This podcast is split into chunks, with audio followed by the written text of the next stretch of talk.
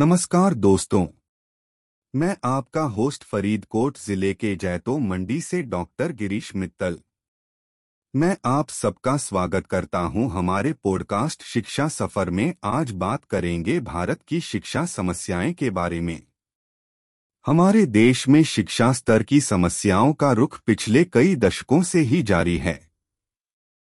चलिए जानते हैं, इन समस्याओं के बारे में और उन्हें कैसे दूर किया जा सकता है। सबसे बड़ी समस्या है शिक्षा का अशिक्षित प्रदान। हमारे देश में बहुत से स्कूल और कॉलेज हैं, लेकिन उनके शिक्षकों में अस्थायी रूप से चुने नहीं जाते हैं।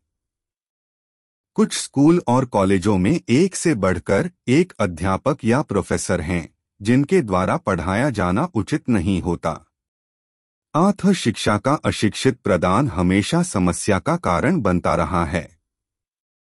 दूसरी समस्या है शिक्षा के साथ साथ एक और समस्या है जो आमतौर पर इसके साथ होती है, अवसरों का रहना। अधिकांश छात्रों के परिपक्व होने तक उन्हें अवसरों की कमी महसूस होती है। ये अवसाद की भीतरी भावना को लोगों में होती है। और इससे वे अपने अपने ज्ञान की बहुमूल्य अवसरों से वंचित रह जाते हैं। तीसरी समस्या हमारे देश में शिक्षा का भंडाफोड़ है। कोई भी व्यक्ति चाहे वह सुशिक्षित हो या नहीं, लेकिन उसे पता होता है कि शिक्षा व्यवसायिक क्षेत्र है। इसलिए शिक्षा के हर स्तर पर अधिकारियों, संघों और एक्सपर्टों के मध्य दुलजार चल रहे होते हैं। अधिकार या परखे जाने के बिना शिक्षा के नाम पर बहुत सारी सफल हो रही फ़िल्में बनी हैं।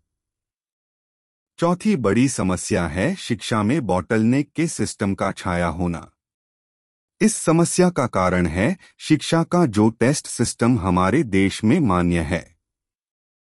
इस सिस्टम में छात्रों के मंच पर सीधे या केवल आधार अध्ययन से प्रश्न पूछे जाते हैं। जिससे शिक्षा का वास्तविक मूल्य समझाना मुश्किल हो जाता है। छठी समस्या है स्थान से असमंजस में उपलब्धता।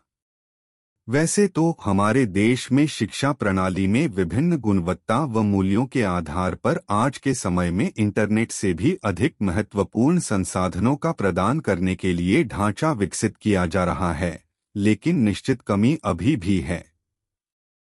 उपलब्धता के फन से कुछ शिक्षा देने वाले कुछ कॉलेज और स्कूल हैं, जो तरह तरह के पाठ्यक्रमों में हिस्सेदारी करने में सक्षम नहीं होते हैं।